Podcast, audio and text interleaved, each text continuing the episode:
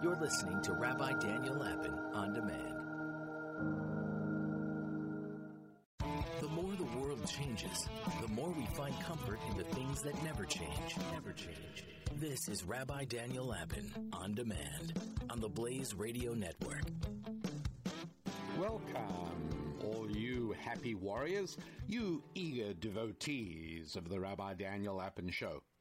I call you happy warriors because I see every one of you, regardless of your age or condition, as either a beautiful, beautiful nubile woman or a handsome virile man.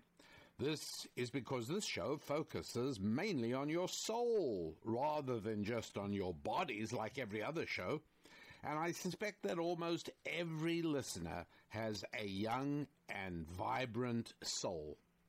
What is more, we're all happy warriors because to live productively means being in a fight every single day, a fight against the force of entropy, if nothing else. After all, we fight to maintain our possessions without looking after our homes and our cars and our toys everything starts deteriorating. We fight to build and maintain a family. We fight to build and maintain a business or a profession or a career. Life is a fight, and that's a good thing because to stop fighting and seeking and striving, well, that's to die.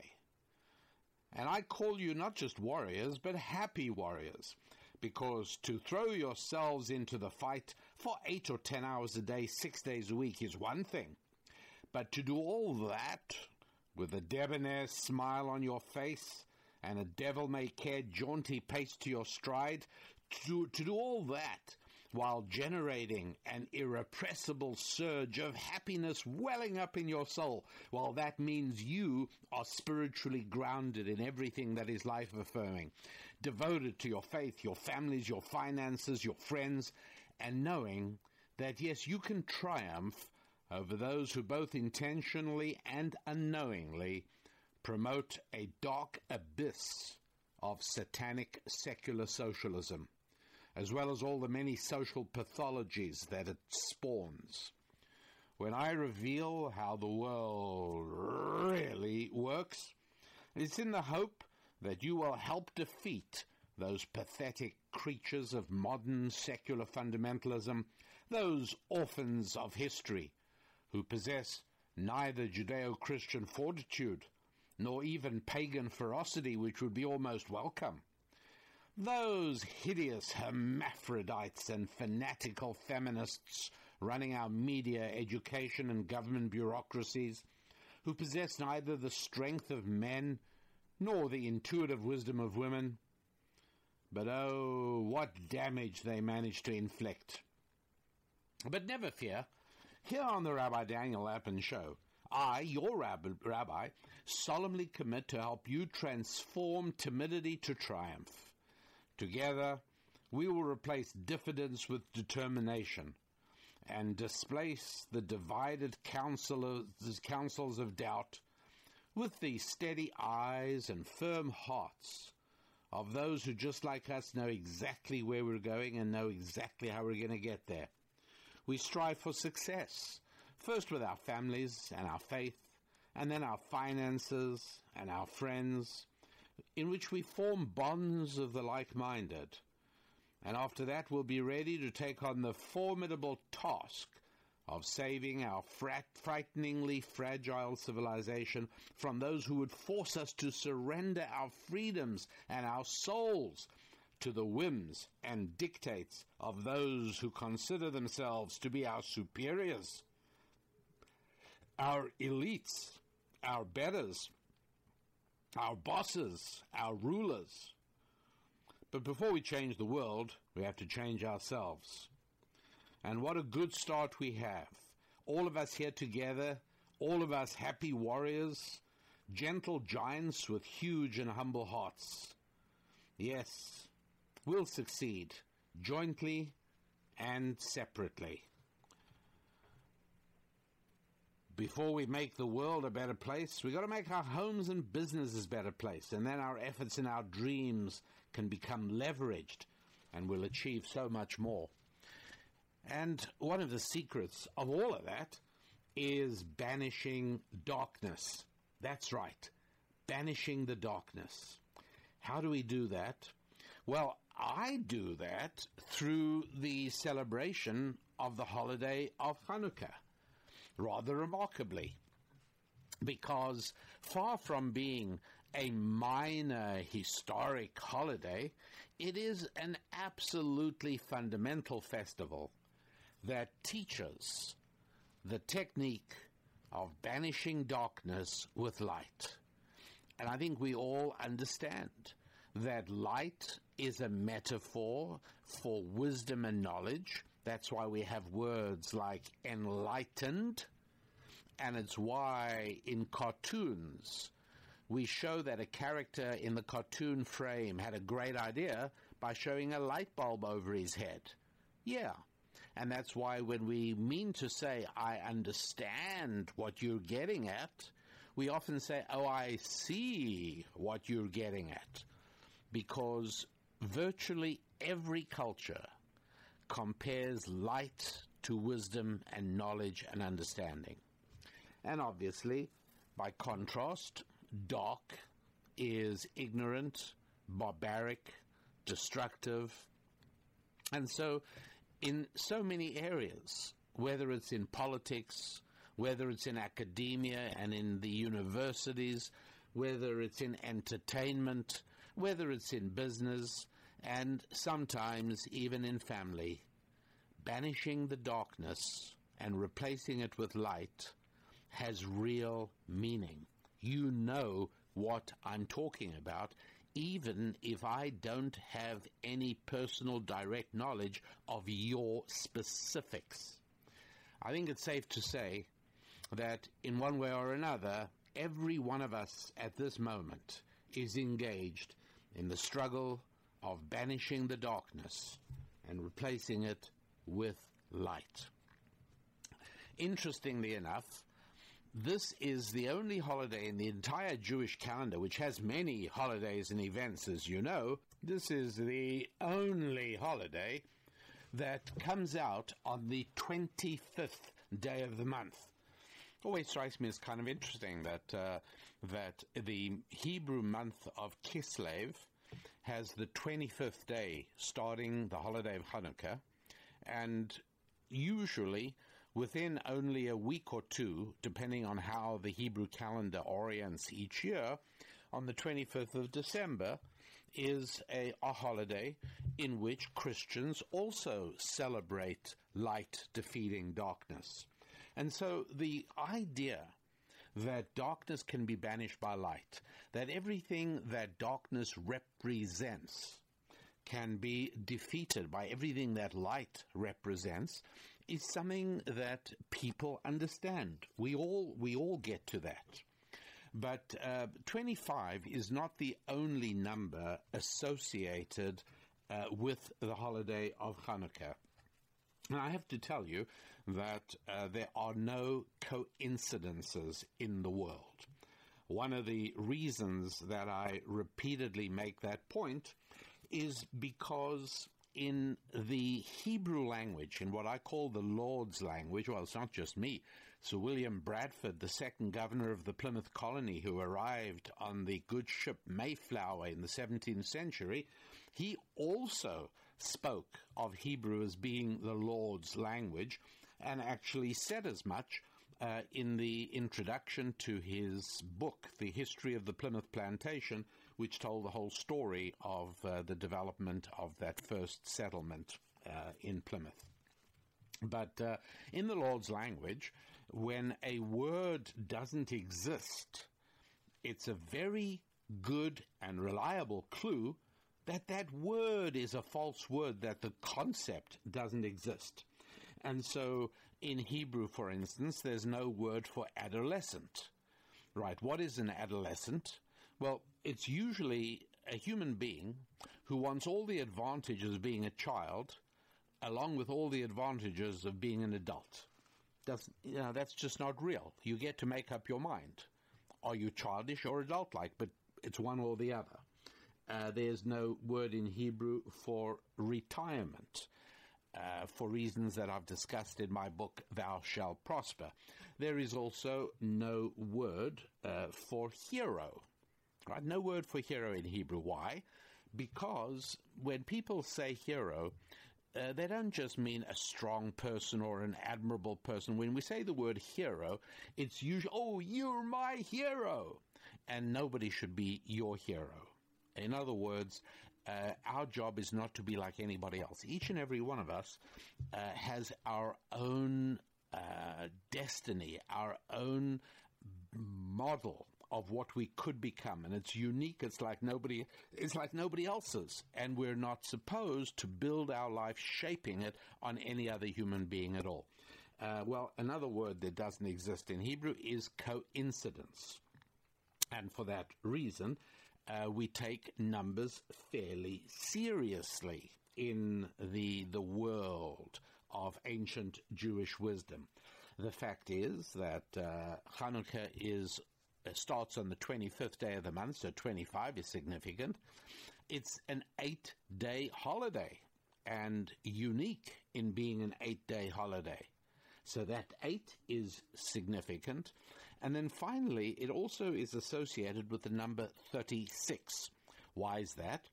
Well, uh, as uh, some people might know, the uh, structure of the lights on Hanukkah is that on the first night of Hanukkah, we light one candle. Second night, two candles. Third night, three. Sixth night, six. Seventh night, seven. Eighth night, eight. And um, the question is, how many candles do you need to buy in order to observe the whole holiday of Hanukkah? So the answer is 1 plus 2 plus 3 plus 4 plus 5 plus 6 plus 7 plus 8. But that's a very slow, uh, lengthy, laborious way of computing it. Far better to use Hanukkah to teach your young children the principles of arithmetic progressions. An arithmetic progression is 1, 3, 5, 7, 9, or 1, 4, 7, or 1, 2, 3, 4, 5, any sequence of numbers where the gap is the same between each number. Uh, a zero gap in 1, 2, 3, 4, 5, a gap of, uh, of 2 if you say 1, 3, 5, 7, and so on and so forth. Uh, what is the secret? What is the secret of arithmetic progressions? That the total is always the first plus the last multiplied by half the number of terms. So, what is the total of uh, 1, 3, 5, 7? Well, uh, first of all, let's just do it manually to get the idea. 1 and 3 is 4, and 5 is 9, and 7 is 16 but using the formula, first plus the last, 1, 3, 5, 7. 1 plus 7 is uh, 8, multiplied by half the number of terms. Well, there are four terms. 1, 3, 5, 7 is 4. Divided by 2, uh, 2 gives us uh, 2.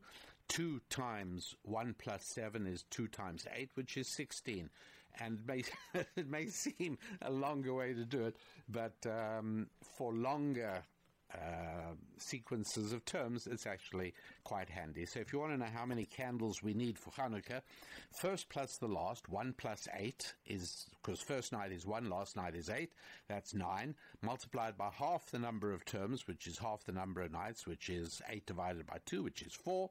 4 times 9 is 36, and sure enough, 36 candles is the right answer of how many candles you need. So those three numbers tend to be significant uh, in the holiday of Hanukkah 25, 8, and 36. So, uh, what does that all mean? Well, let me tell you a bit more about that coming back. But meanwhile, the uh, website is rabbidaniellapin.com. And right now, a great sale price on two products. One of them is called the Genesis Journeys set, and you've really got to go and read that up on the on the website rabbidaniellapin.com. Go to the store, look for Biblical Blueprint Set. Um, you're going to love it. And what's nice is that uh, it gives you not one, but four separate audio CD programs that you can share with people that you care about and whom you'd like to bless in terms of spreading more light and banishing some of that darkness. It also um, also available is a uh, audio program called Boost Your Income. It speaks for itself. Uh, it is uh, focusing on three specific spiritual strategies for uh, creating financial abundance, and uh, they have been proven to work over many, many years by many, many different kinds of people. So uh, bring them into your lives with uh, boost your income and and or the biblical blueprint set, all visible. You can read more about them than I can tell you at rabbidaniellapin.com. Back with you in just a moment.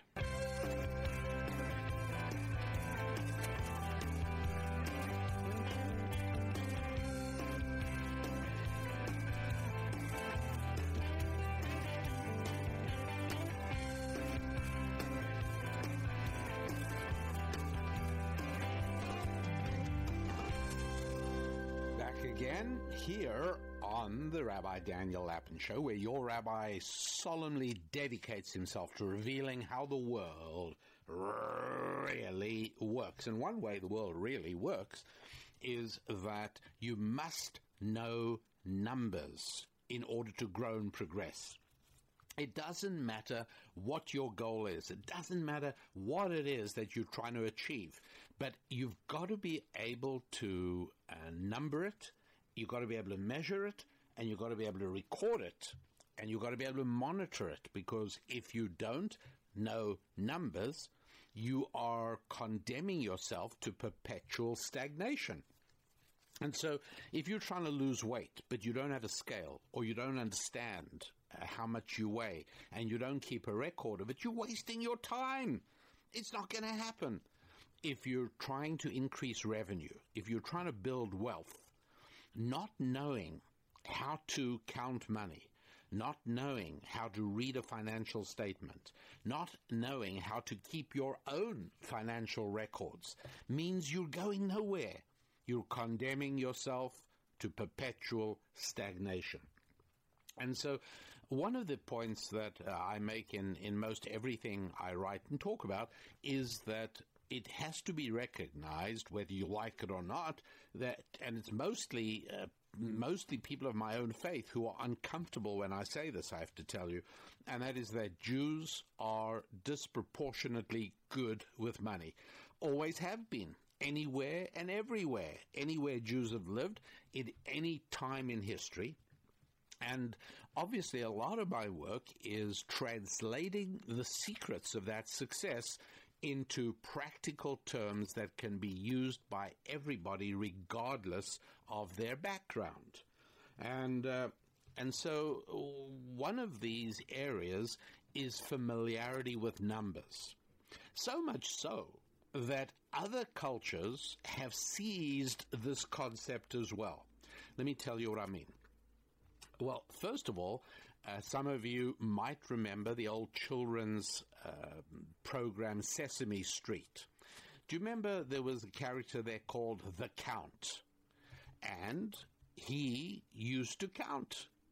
And, you know, everyone thought that this was just a cute play on words, but it isn't. And I don't know if it's because writers for the show were Jewish or whether there was somebody else, but or maybe nobody on the show knew anything about it. But people who know anything about etymology, the study of words and their origins, will know that, um, you know, different languages stress words that are important to them. Um, in some of the Inuit languages that Eskimos speak, um, there are reputed to be 22 words for snow.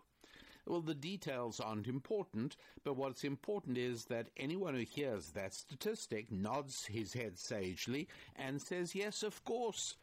uh, snow is so vital to their lives that obviously they understand subtle nuances in snow that would completely elude uh, somebody for whom it's a white nuisance that has to be dug out of the driveway.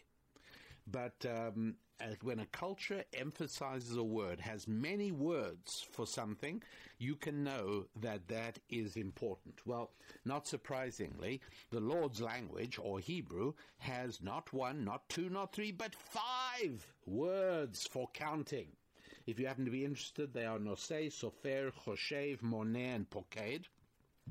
And uh, every one of them, each one of those five, not only is the verb to count, but it's also a noun for somebody in high status, high office, aristocratic, prestigious, somebody prominent.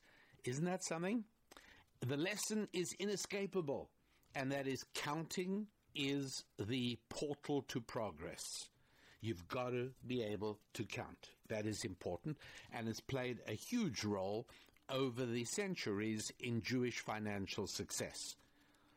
And I, I say that because I know that right now, even in the United States of America, and uh, I very much disagree with people who say that things have never been better and this is the finest time America's ever had. Um, I don't think that's true. I think, uh, you know, it, it's a time where there's most choices in entertainment and communication and transport. All of those things are certainly true. But in terms of quality of life for individuals and for the, for most individuals, simply not true. Uh, there's been an enormous deterioration. Life has become indescribably more expensive in terms of hours of work needed for anything. It's become indescribably more expensive, uh, more squalid, and as vulgarity and ugliness abound, and it's become uh, more dangerous. And yes, I I know about crime statistics, but I also have explained in the past how apparent dropping numbers for murder owes much more to emergency room medical skill than it does to improved criminal statistics basically people the, the the statistic you should be looking at is how many violent assaults, not how many deaths, because lives are being saved. But in terms of number of violent assaults, the number is far from reassuring. Uh, why do I tell you all this? Because even in the United States of America, with so much going for it, uh, you find adolescents, using that number again, adolescents who are numerically illiterate.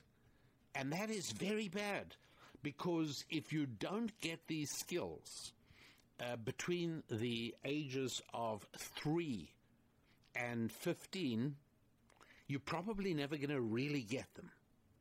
And I'm not talking about advanced calculus, my friends. I'm talking about a huge number of America's high school students who are numerically illiterate, who don't have an understanding of numbers, multiplication, division, uh, how interest works, the role of the 100 number in interest calculations. This stuff should be elementary school arithmetic and used to be. But it isn't and hasn't been for years, and children graduate. They pumped out of high school without knowing numbers. I can tell you that the likelihood of them making money in their lifetime is very low. Very low indeed. There'll be some exceptional people, but for the most part, if you don't get taught numbers, well, you're in trouble. Not surprisingly, in Hebrew culture, uh, numbers are so important that we even regard numbers and counting, as I said earlier, as a portal to progress. You grow and develop and achieve by being able to number and count. And so numbers are very, very important, and we keep them that way. So, not surprisingly, because of that emphasis on numbers, yeah, that's right. Jews have done well over the centuries in many different places. Uh, when countries banish and expel their Jews, not surprisingly, it's quite common for the economies of those countries to deteriorate. Uh, Spain and Portugal are two countries, case in point. Both had extremely strong, vibrant Jewish communities corresponding to the time when uh, the Spanish and the Portuguese were the richest among nations. Uh, Spanish explorers, Portuguese explorers, setting up colonies all around the world. Uh, even today in Asia and Africa, there are places that still carry considerable Portuguese influence uh, from long ago. it is a long time ago because uh, they banished their Jews. They got rid of their Jews at the end of the 15th century, and um, their uh, their financial fortunes plummeted. They sank like stones. Uh, coincidence? I don't think so. Any more than I don't think it's a coincidence that uh, when England expelled its Jews in 1290, um, things started going downhill in many, many ways. And you might well say, what possibly uh, could be the link between England being devastated by a huge famine uh, 25 years later, after all the Jews were thrown out? Uh, how 20 to 25 years later, how could that be linked? Or how about the Black Death in 1348 that took the lives of millions, uh, diminishing the population of England very significantly?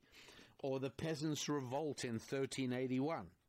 But there it was. If you take a look, uh, the country up till 1290, England, by and large, on an upward trajectory. All right, it's it's early. We're entering the medieval period, but all of a sudden, uh, the Jews are expelled, and the economy, and, and, a whole lot of other things are tied to the economy as well. You understand? I mean, it's all very well. You might grow sheep, and you might have a lot of sheep, and you might shear a lot of wool. But if there isn't a bank there to help you, number one, with financing, maybe it's time you, maybe you got to buy a whole lot of new sheep, maybe you got to buy feed, whatever it is, you need financing. And then you need help marketing your wool in another country. So you want your bank to have correspondence elsewhere. But if you don't have a bank, and in those days, a lot of the banking was done by Jews, so you throw the Jews out, no banking. It's a lot of things that go downhill. And you say, what's the connection between that and famine? I think that's pretty obvious. What's the connection between that and uh, plague and the Black Death? Well, again, when uh, people are short of money, uh, disease gets a start. It's, uh, you know, cleanliness goes down, medical care goes down. Yeah, the, these things are all linked to a, uh, an erosion of capital and availability of finance.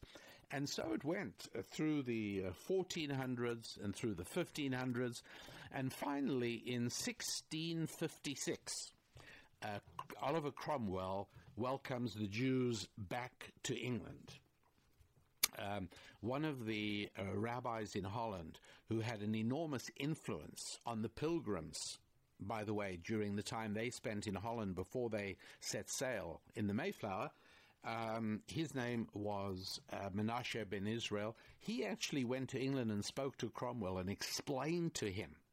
Now, Cromwell was a Bible believing Christian. He was a Protestant guy and very serious. And so he was very, he was open to the idea of bringing back the people of the Bible back to England, which he did.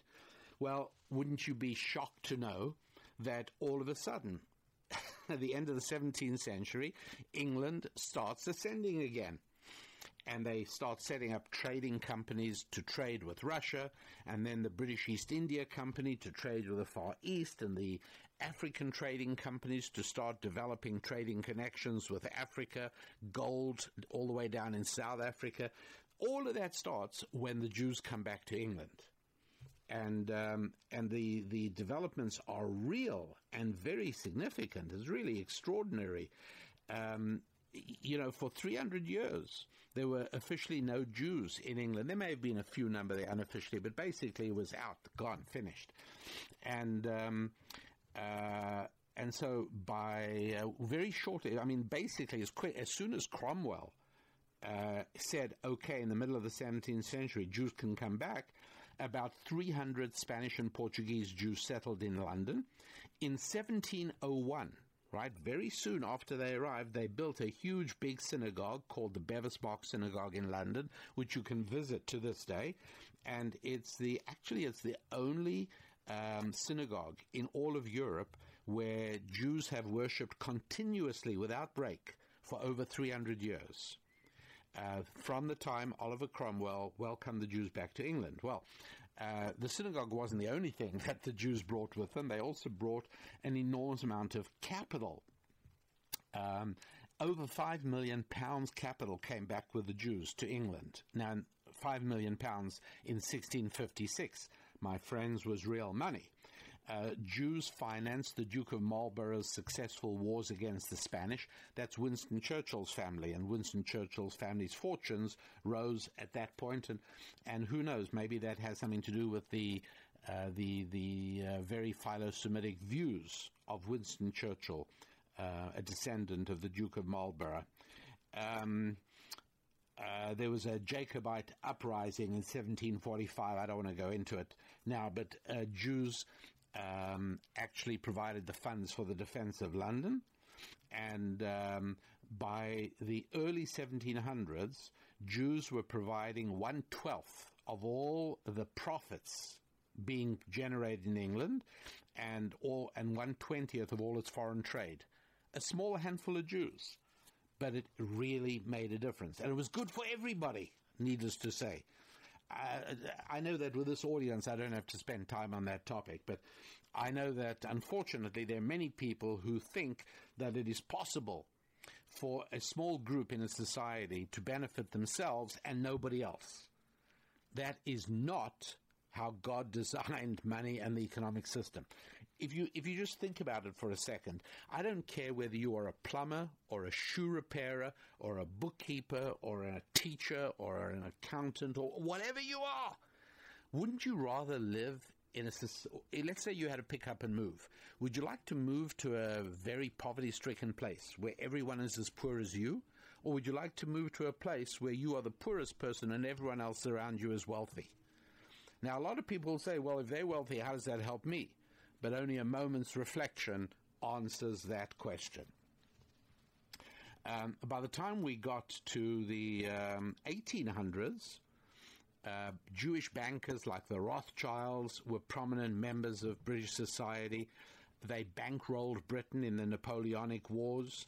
Um, and uh, uh, as late, by the way, as late as, eight, as late as 1847, Baron Rothschild was um, not allowed to take his seat in the House of Commons. He won election to the House of Commons because he didn't want to take a Christian oath of allegiance. Um, there was another banker, then uh, Moses Montefiore. There's a big hospital in the Bronx in New York named after him. Uh, Moses Montefiore is mentioned by Charles Dickens and by George Eliot. Um, he was a very prominent Jew, and he he built a fortune in the city of London, and then he devoted his entire life to philanthropy. As a matter of fact, uh, Moses Montefiore raised the money that helped the British government abolish slavery. But uh, all of that is uh, another story and a long story. But uh, for now, back to the topic. First of all, the website, rabbidaniellapin.com. Let's do a little commerce now that benefits everybody, me and you. I want you to take a look at the Biblical Blueprint set. It's five audio programs. You can download them after we finish today's show. And, uh, or before, if you insist. Uh, and um, also, there is a separate audio program called Boost Your Income. Uh, three spiritual strategies for success. Again, all of this is taken from ancient Jewish wisdom. uh, that's the material I teach, and that's the material you can deploy in your own life very profitably indeed. All of that at rabbidaniellapin.com. Uh, stay right there. I'll be back.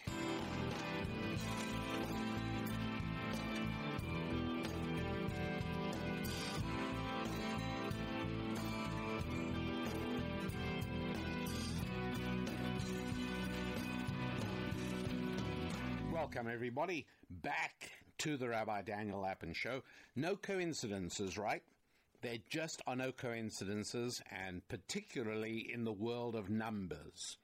And uh, if there is uh, one important idea for today, uh, that is to become adept at numbers. Improve your own numerical literacy and make sure that those around you, both family wise and business wise, put energy into getting better with numbers. An intuitive sense of numbers lets you know very quickly whether one course of action is better than another course of action. I understand not every action can be translated into numbers, but many more can than you would imagine, depending on how comfortable you are with numbers. And so uh, there are many people who take refuge from reality by saying, "Oh, I've never been good at math," or "I'm not. I don't get numbers. I don't get math." Look, um, you know, this is like uh, a teenager with pimples on their faces, you know, and they simply say, "Oh, I'm just a pimply kid." That's all. No, nobody did that, right? Everybody would spend the equivalent of the gross domestic product of a small nation on pharmaceuticals to try and get their skins clear. You change, you fix up. And then somehow, when we get older, we lose this determination not to accept a status quo. No, it's not acceptable. The current condition is not one I want to get used to. I want to get better than I am. And if I'm not good at numbers, well, guess what? in a month's time from now, I'm going to be a whole lot better at numbers than I am now. In a year's time from now, you're not going to recognize me. I'm going to be so good with numbers. And so, uh, numbers very helpful indeed, and certainly the emphasis on numbers certainly relevant to Jewish financial success over the years. Hanukkah, a holiday with a lot of emphasis on numbers and numbering. And I told you before that uh, the numbers that are most relevant for Hanukkah, well, 36 being the number of candles. I'm not going to be able to talk about that today, but uh, let's look at the next two numbers 8 for the 8 days, 25 for the 25th of the month. So 8 and 25 are very important. By the way, that's why it is that the audio program on my website, at the store on my website, is called um, Festival of Light How to Convert a 24 7 existence into a 25 8 life. Okay? But um, let me explain something again in language. In English, uh, there's a word PI. Now, that's not a, a, pie that you eat, that's spelled P I E. Uh, but uh, pi, PI, is the representation of a number. It's a constant in mathematics or in geometry. It is the ratio between the circumference and the diameter of any circle of any size anywhere in the universe. So you can look at a quarter, uh, an, an American coin. It's got a diameter of, shall we say, roughly an inch its circumference will be about three inches because pi is 3.1415, etc., etc. Uh, you can look at the Earth. The Earth has a diameter. If you drill a hole all the way through from one side of the Earth to the other, through the center, it'll that hole will be 8,000 miles long, approximately, and the circumference of the Earth a little more than three times that, 25,000 miles around the equator. Um, and so pi is that number. Okay. Now, what happens if we add an N to the word pi? We get pin. That you, you, you know, if you're a dressmaker, you might pin the dress while you're sewing a seam. Uh, then we can add an E, and we get the word pine, like a pine tree. And then we can add a letter, and we get the word spine. And we can add a T at the end, we get a spinet, which is a small old fashioned piano, harpsichord type musical instrument.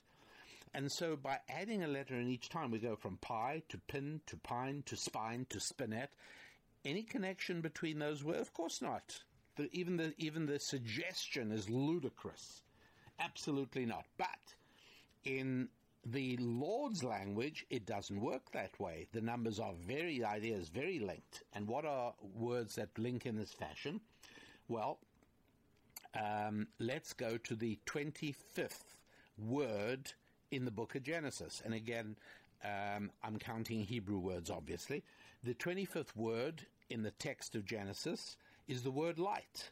In the beginning, God created heaven and the earth. The earth was without any shape. The darkness was on the face of the deep. And a wind from God moved over the surface of the waters. And God said, Let there be light. That's like about the 35th word in English, but in Hebrew, the word light is word number 25. Okay, no coincidences in Hebrew. The festival of light, namely Hanukkah, starts on the 25th of the month, and guess what? The 25th word of the Torah is the word light. Okay, fine. Um, but how about the 25th person in Genesis? Right? We got Adam and Eve, and you got um, uh, Cain and Abel and Seth, and then you got um, uh, some generations of Cain and some, some generations of Seth until you come to Noah, and then you got Noah having three sons, Shem, Ham, and Japheth. Do you know who's the 25th, 25th human mentioned in the Torah? His name is Shem. After him, by the way, do we get the word Semites or anti-Semites. Uh, Shem or Sem, uh, Shem is a son of Noah. Number 25 is the 25th guy. Well, okay, what's that got to do with anything? Well, I, uh, I don't have, I can't do this on a board for you because I'm not doing a visual, a video feed. This is just audio. But uh, if I did, I would write Shem's name on the board, two Hebrew letters, Shem. And then I would add one letter to get the word Shemen, which means oil. And I'd add one more letter and I'd get the word Shmone, which means eight. That's right. And I'd add one more letter and I'd get the word Chashmone. What's Chashmone? Well, it's, it's two things. Um, it is the name of the uh, clan that constituted the Maccabees and fought the Greeks. In what year of the Hebrew calendar? Well, that would be 3600, actually. Remember, I told you about 36? That would be 3600, corresponding to about, I think it's 160 BC. And um, this guy, uh, this. Um, uh, this sequence of, of, of letters, Shem, Noah's son Shem, 25th guy in the Torah, oil, the number eight, and Chashmonah. Well, wait a sec. Chashmonah is not only the Hasmonean clan, but it's also the name of a campsite.